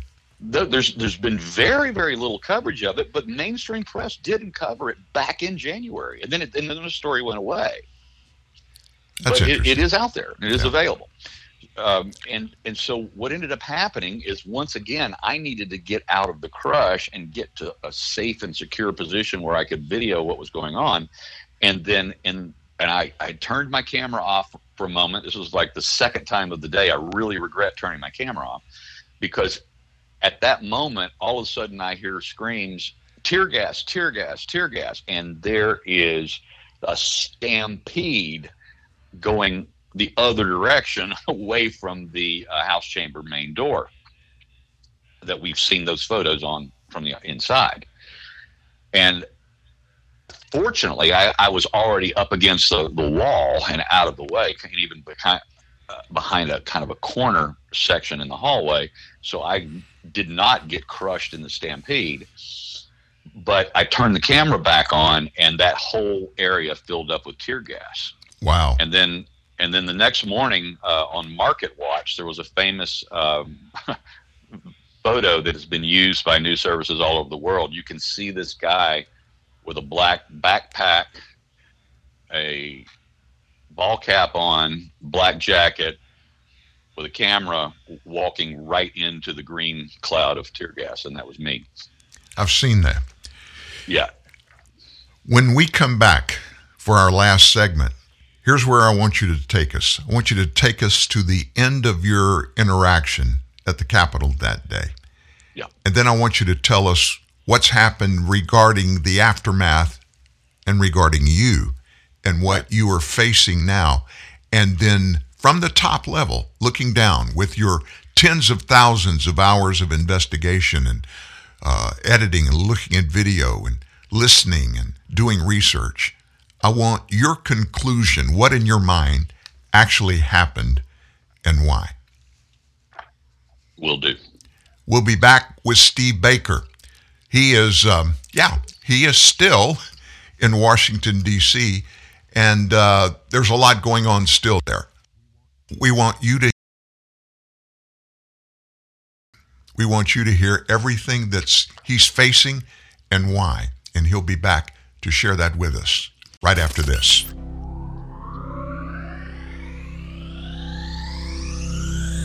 Real truth, real news. TNN, the Truth News Network. Welcome aboard Pizza Hut, where our legendary pan and stuffed crust pizzas will fly you to a world of flavors. Taste an all American pizza sauce, juicy pepperoni, and farm fresh mozzarella to discover America's mega pepperoni. Or explore the creamy pesto sauce, chicken and mushroom is in the French creamy chicken mushroom. Fly far above the rest in taste and variety with five new pizzas. And thank you for flying, Pizza Hut. Beat Yourself Up hotline. Is this the Beat Yourself Up hotline? Yes, sir. If you'd like to beat yourself up, this is the place to do it. Okay, I'd like to beat myself up now, please. Go right ahead when you're comfortable. I am so stupid. I can't believe how stupid I am. What an idiot. I left all my holiday shipping until the last minute again. Now it's a huge hassle. Why do I have to do this to myself every year? When, oh, when will I learn? You beat yourself up very well, sir. Thanks. But maybe you should just log on to smartship.com. Smartship.com? Right. Type in your zip code, and smartship.com tells you the fastest, easiest, most affordable way to do your holiday shipping, even at the last minute. Wow, smartship.com. Mhm. Why didn't I think of that? Well- why do I have to have somebody else tell me what to do? Oh, sir. When, oh, when will I ever have an original thought? You're really good at this, sir. I've been told it's a gift. Smartship.com, the way smart shipping is done.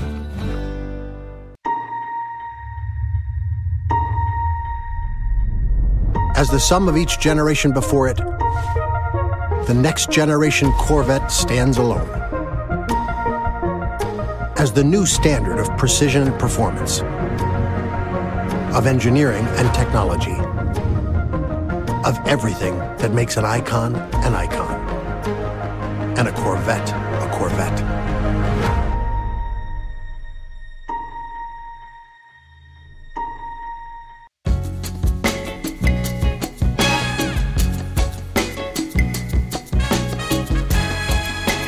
Steve Baker, professional trumpet player, journalist, he was in Washington, D.C.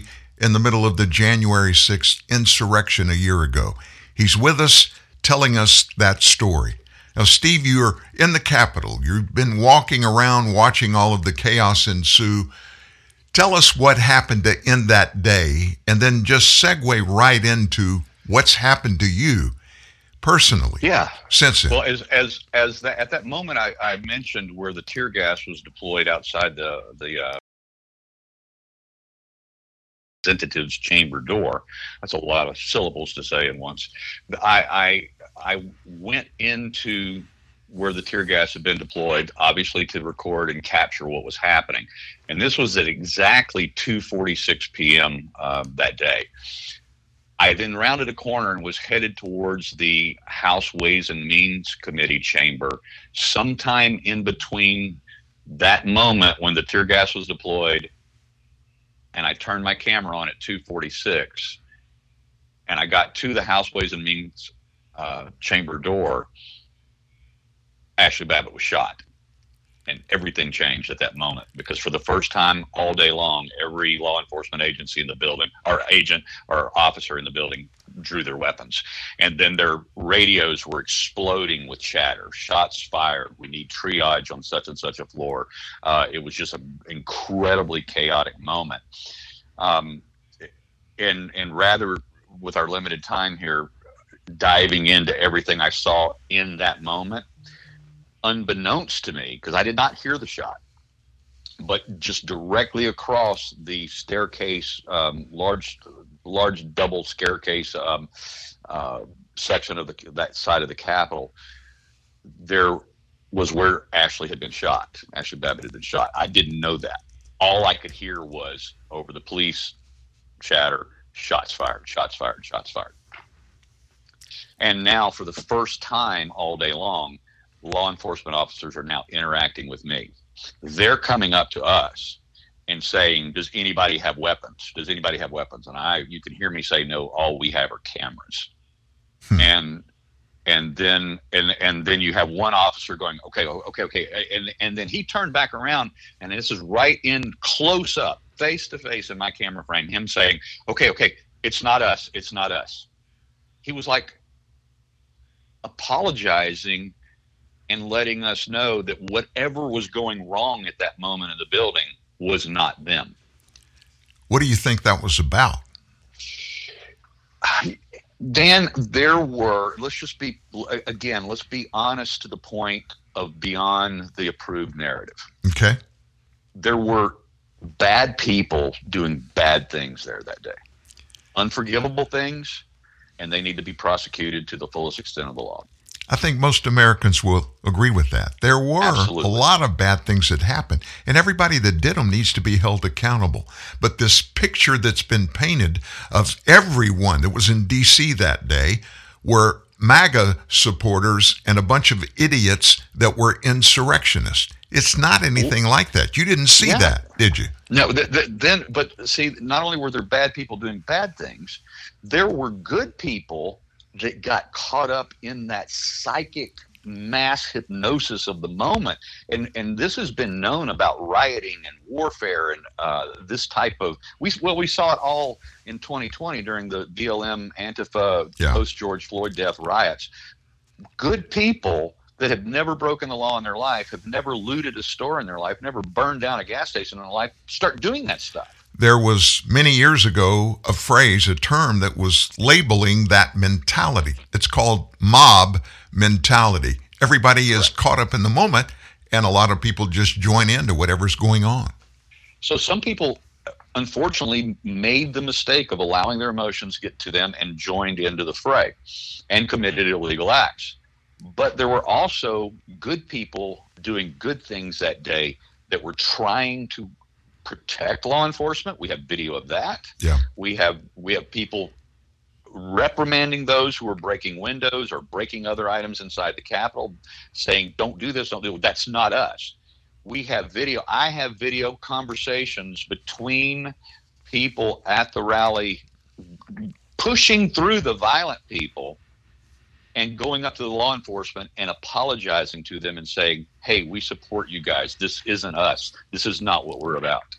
That side of this equation, for obvious reasons, has been missing. People like Yeah, and- you, and- people like you need to be need to be heard. and there are hundreds, if not thousands, of those videos, but they're being suppressed. Yeah, So, I got you. but they're but they're they're out there in the alternative media for anybody with an open mind that wants to go see this thing and find find this information. So so at, at this point now you have an officer who's clearly not being um, uh, approached by people with violent intention, who's now apologizing, saying it's not us, it's not us. All right, so I've got to skip forward for the sake of time here and and and tell you what happened next Please. unfortunately, you know, nature eventually calls. Sure. I had been I had been at the Capitol since nine thirty that morning. Yeah. Now it's approaching three o'clock, and have not seen a restroom that entire time. And I had plenty of coffee that morning at breakfast, but it but it had never crossed my mind. But but suddenly, in the middle of this incredible chaos, with all of these guns and these weapons drawn, right in the middle of this. I now I'm seeing fully uh, full tactical units are coming up the stairs. ATF police, reinforcements from Metro Police. This is an incredibly chaotic scene that I've captured. It's one of the most it's one of the most uh, amazing scenes of the entire episode that day. But this guy, this gentleman walks up to me and asks this uh, female Capitol police officer. She said, "He goes, is there a restroom in the area?" and of course, you know how your you know how your brain does it. That's like, oh crap! Now I haven't had to think about this in five six hours, and now he's got it in my head. you got to go. You got to go. Yeah, and and so he she the, the the officer said to him, she said, "Well, I don't usually work on this side of the building, but she said you're welcome to go downstairs and see if there's one down there." So he took off running down the stairs, and I. I I had no other choice but to turn my camera off, and I asked her the same question. She says, "Yeah, yeah, go on." And so, so I went down the stairs, and by the time I got to the lower level of the Capitol, I was completely alone Wow. And I'm wandering down a hallway just looking for a sign that says men's room or water closet or whatever. Yeah. And I never saw one, but as I turned to go back another direction in my pursuit of a facility, all of a sudden somebody grabbed my right arm.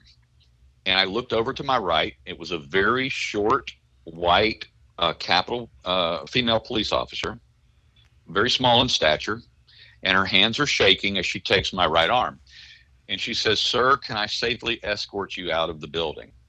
And I said, Well, do I need to be safely escorted out of the building? She said, Yes, sir, you do. And I said, okay. And then the most extraordinary exchange and conversation happened as we started working towards, I think it was the south exit door on the lower side. Over and over again, she kept asking me the same thing Sir, do you feel safe now? I said, Yeah, I'm fine. And she asked me again, Yes, I'm fine. She asked me a third time and she said, Sir, do you feel safe now? And I just, I stopped and I looked at her and I said, I'm fine. Do you feel safe? And she said, No, I don't. Wow.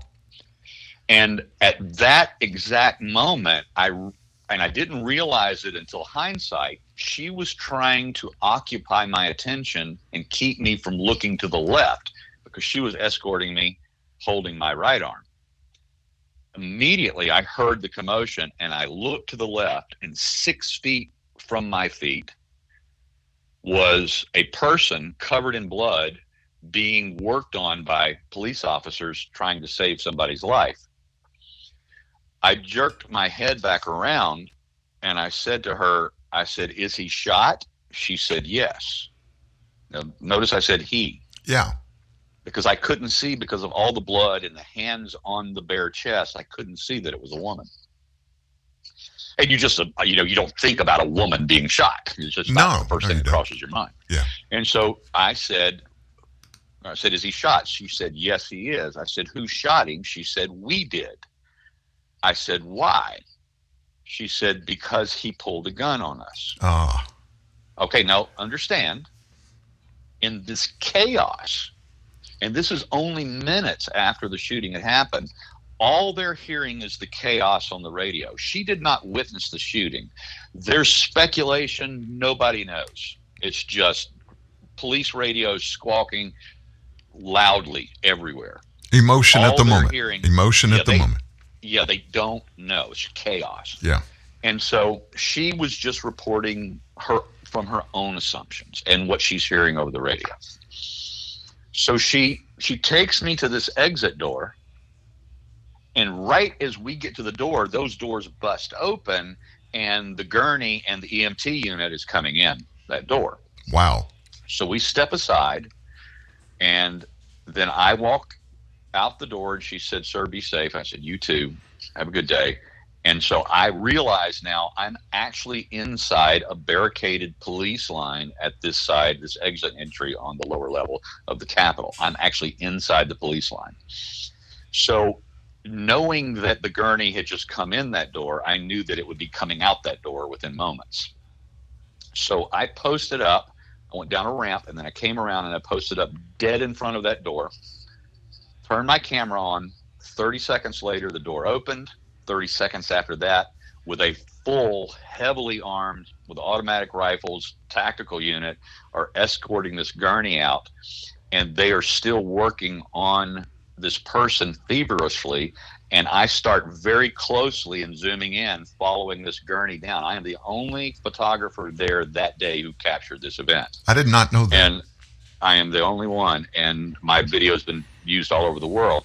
But that that scene as she's coming down, once she cleared a couple of the bigger pillars that were obstructing my camera frame view, for the first time I went, and you can hear you can hear me. I actually in the background I exclaim quietly, "Oh, this is a woman," hmm. because I could see now the bare breasts, Yeah. where the, ch- the shirt had been removed, Yeah. and unfortunately, I have very close up video of her face, and she was already gone. I've, you know, I've Yeah. seen death before. She was gone. She was no longer occupying that body, and um, and I followed the gurney out. Once they got out of my camera range, I then chose to exit calmly. No, no police ever said anything to me from film. I, I you know, I, I obviously looked like I was doing my job that day, uh, uh, and so even though I was inside a police line, I was never asked to leave. I was never asked what I was doing. Nobody even said a word to me. But I finally exited uh, the barricades and got out my phone because at this point I'd been um, separated from the gentleman that I had gone to DC with for about an hour and a half or two hours. And I texted him. I said, "Shots fired. Woman has been hit." And I said, "I said the words, she's not going to make it." Yeah. And this was before it was reported or confirmed uh, because I saw her. I saw her eyes, and uh, knew she was gone. And so um, that was the end of my it wasn't the end of my day. I ended up doing some interviews uh, that day with uh, local um, news agencies. Yeah.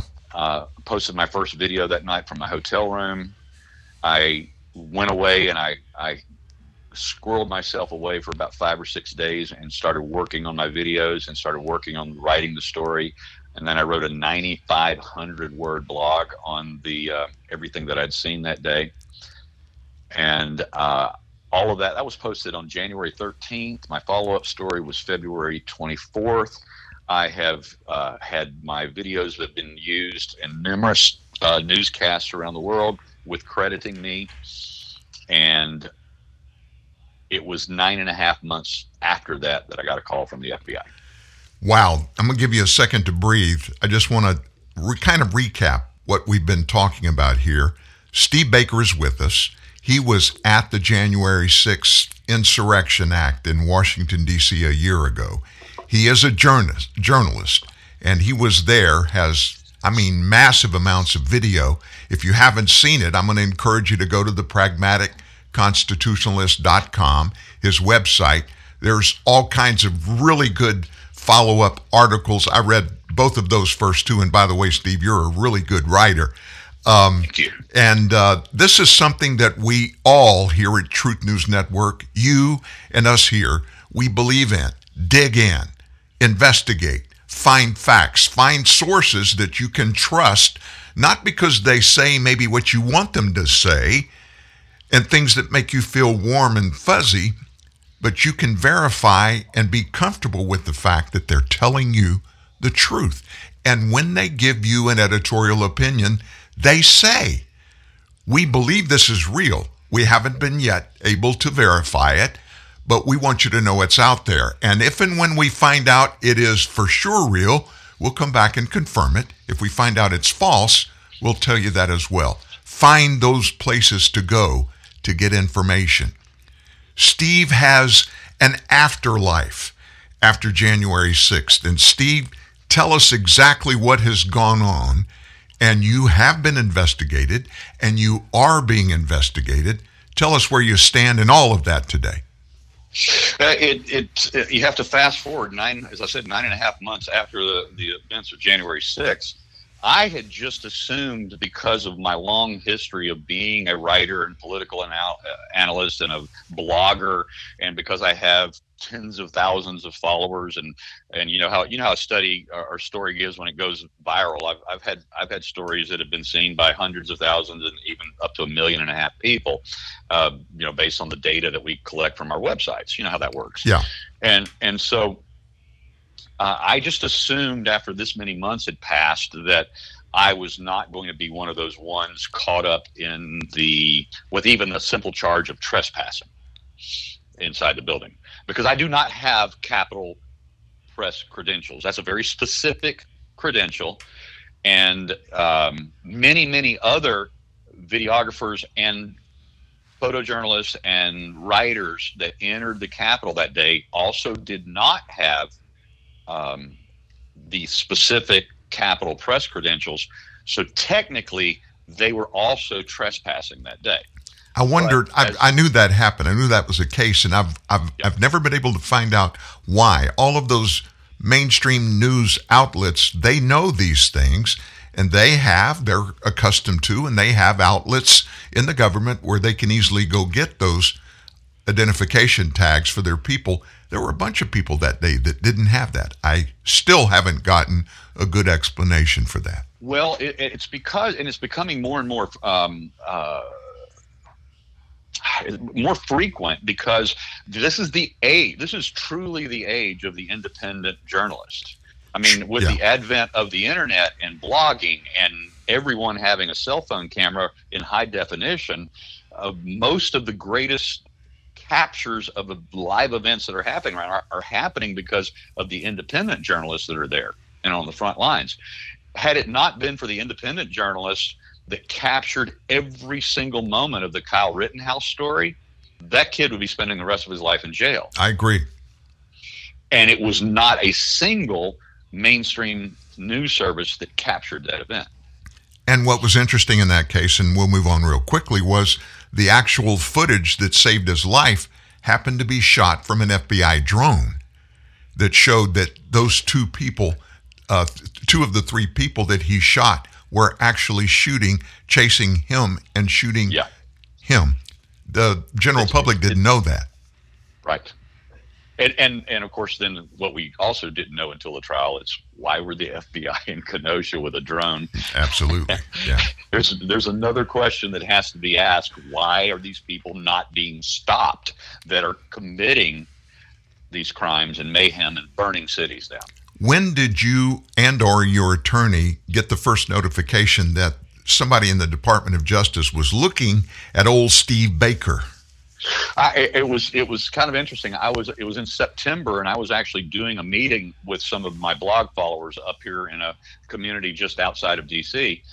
And the day before, I got a call that morning from um, an agent, special agent there in the Raleigh area, North Carolina, and he introduced himself and he said, "Hey, we'd like to talk to you about uh, your activities on January 6th, and we see that you're going to be near DC tomorrow. Would you like to drop in at our headquarters and have a conversation with us?"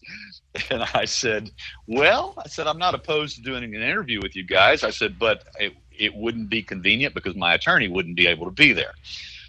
And so um, they were very, uh, very cooperative. Um, and they said, "Oh yeah, yeah, no problem. We'll we'll just do it when you get back in town." So we arranged a time for us to come in, and upon that uh, or- originally scheduled time, my attorney and I showed up about 15 minutes early there at the um, um, FBI headquarters just outside Raleigh, and they the two agents greeted us at the door and immediately informed us that there was a problem and that they may not be able to do the interview that day.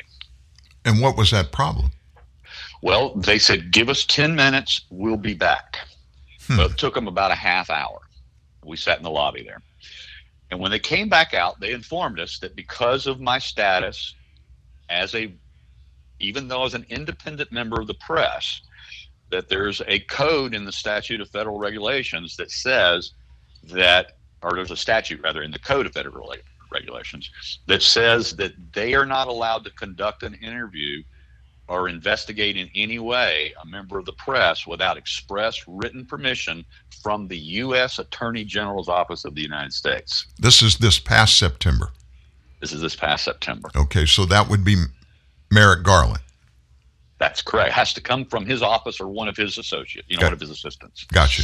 and and that permission was ultimately secured a couple of weeks later and then we also received a, what's called a proffer letter from the U.S. Attorney General's office, Assistant U.S. Attorney General, stating that if I participated in a cooperative and voluntary interview, that nothing that I said in that interview could be used against me should I ever have charges filed against me for my participation on January 6th. And of course, you And- believed that. You believed it. Well, uh, uh, but the, the yeah, the letter says unless I perjure myself, then Yeah. of course they can go after me. And so, so we we with that in mind, we did agree to the cooperative interview because again, I didn't do anything illegal Sure, that day except sure. follow the story where the story went. Absolutely. Wasn't involved in any violence or breaking or breaching or any of the insurrection or sedition type activities, and certainly not even conspiracy, because as the FBI knows, I have no connection whatsoever with either the Oath Keepers, the Proud Boys, the Three Percenters, or any other militia group or Antifa or BLM. I just don't have associations there. So I'm certainly not involved in any conspiracy. And so what we did the interview, it went well two hours, and then the the agents informed me that I was in fact being investigated, and that it was not up to them, but that it was still possible that I could face two misdemeanor tri- uh, charges. The first one was basically what I call the glorified trespassing charge, which is entering a restricted, you know, federal building without permission. Right. And then the second charge would be it's a little it's a little bit more serious misdemeanor charge, but it has to do with disrupting the business of government that day. And those were the two charges that I could potentially face.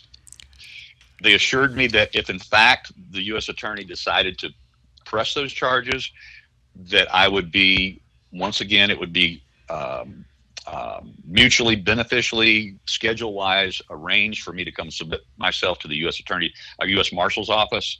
I would be processed, and that I would be released and not detained. So, what has happened since then? Uh, they have gone.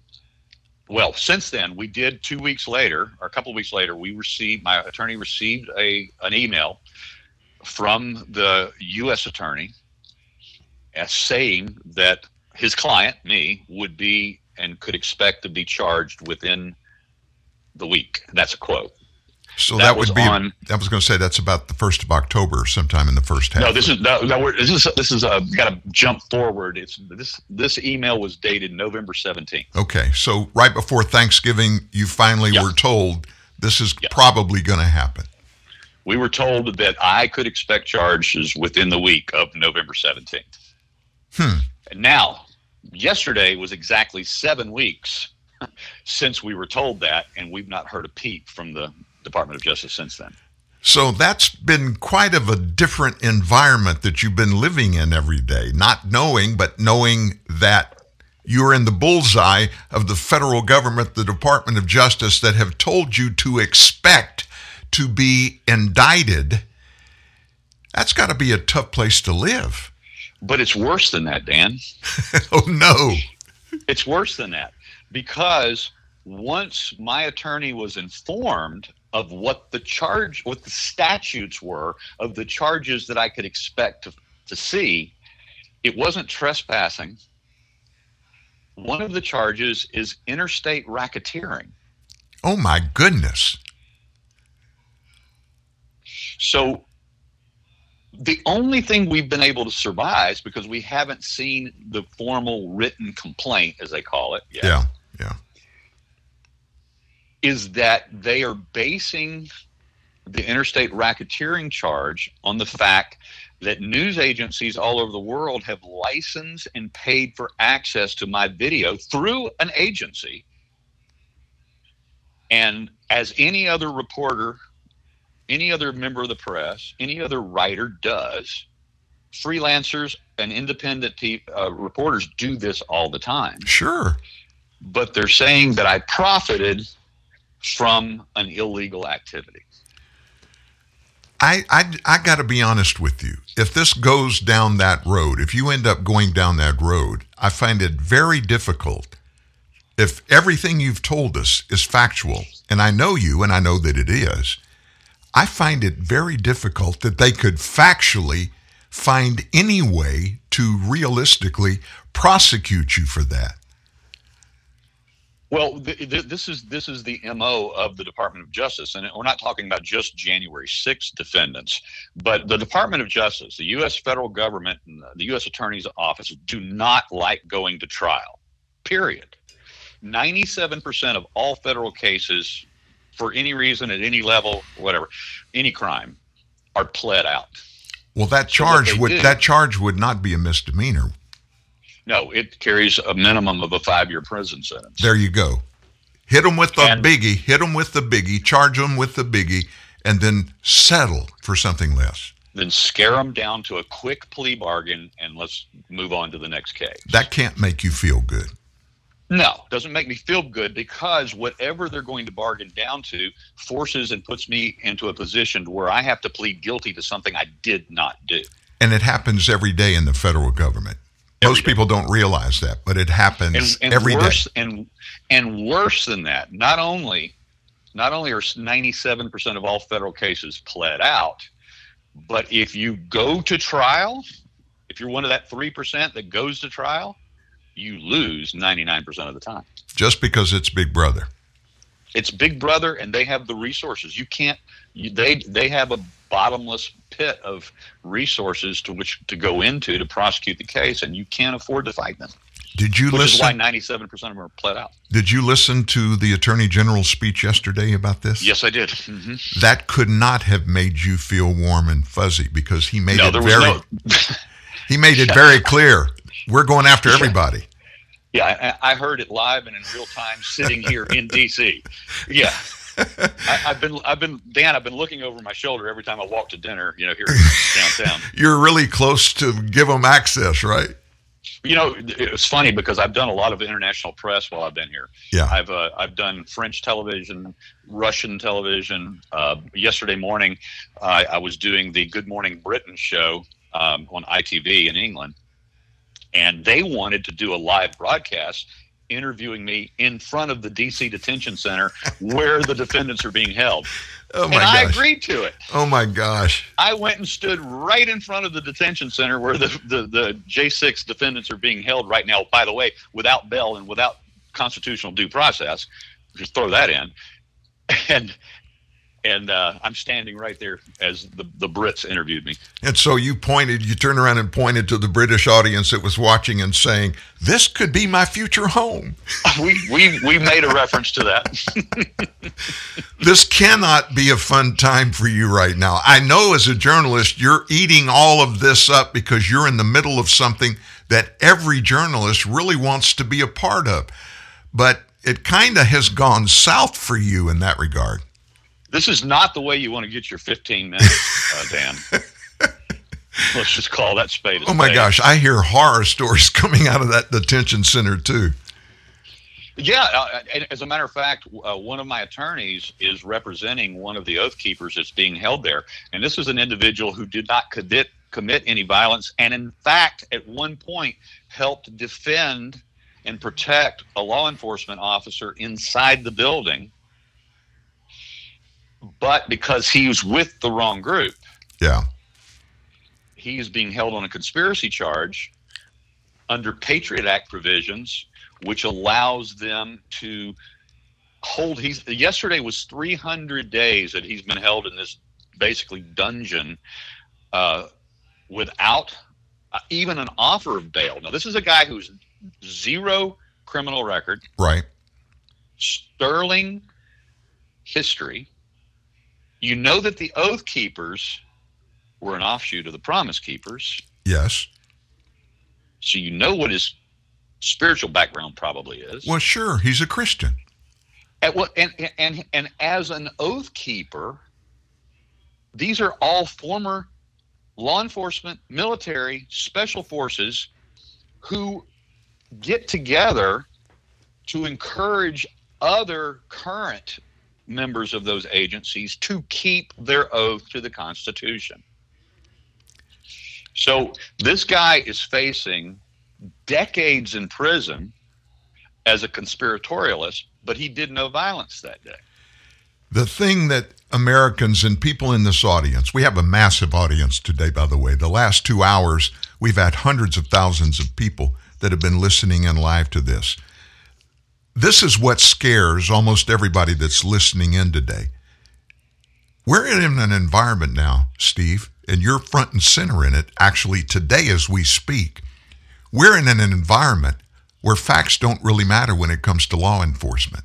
Evidence doesn't matter. Truth doesn't matter. All that matters is who's in charge.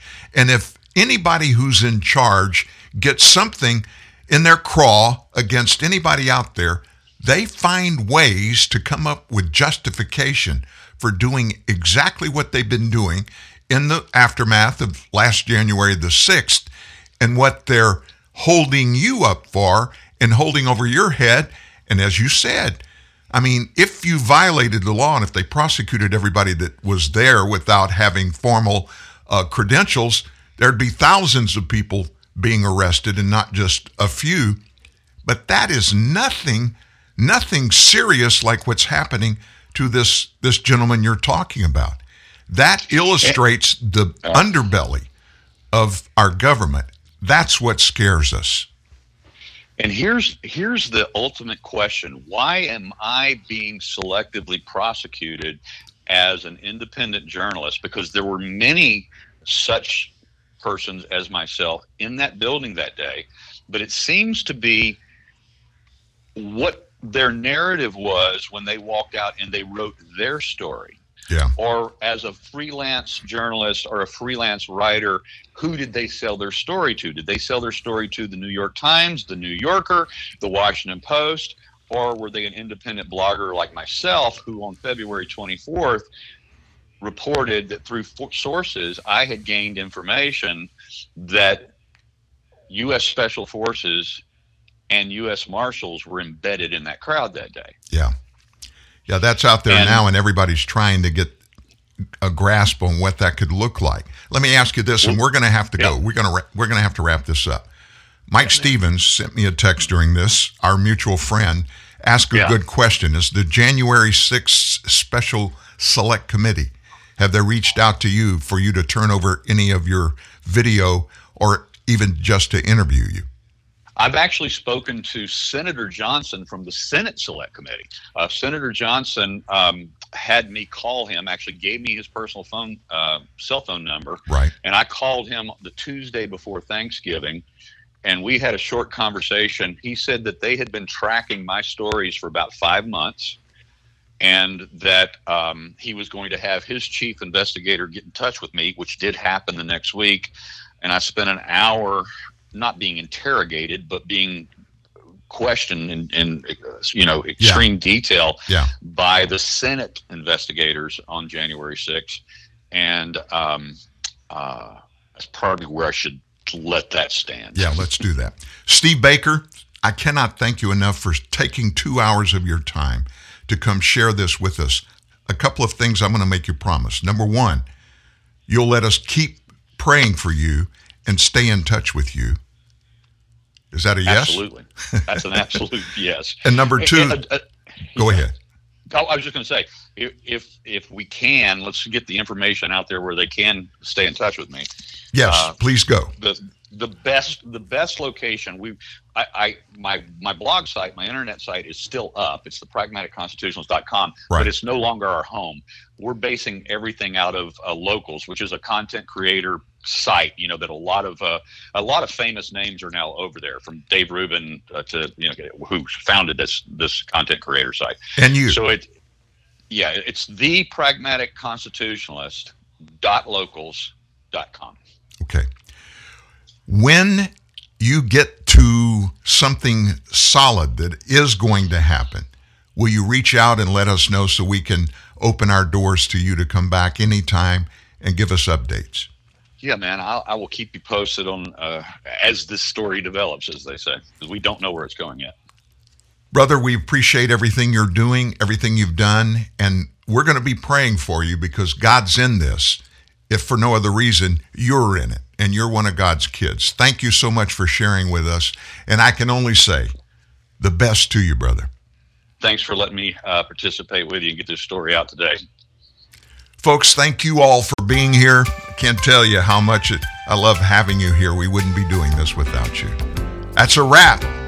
You have a great day. We'll be back tomorrow for Friday. We'll end the week together at TNN Live.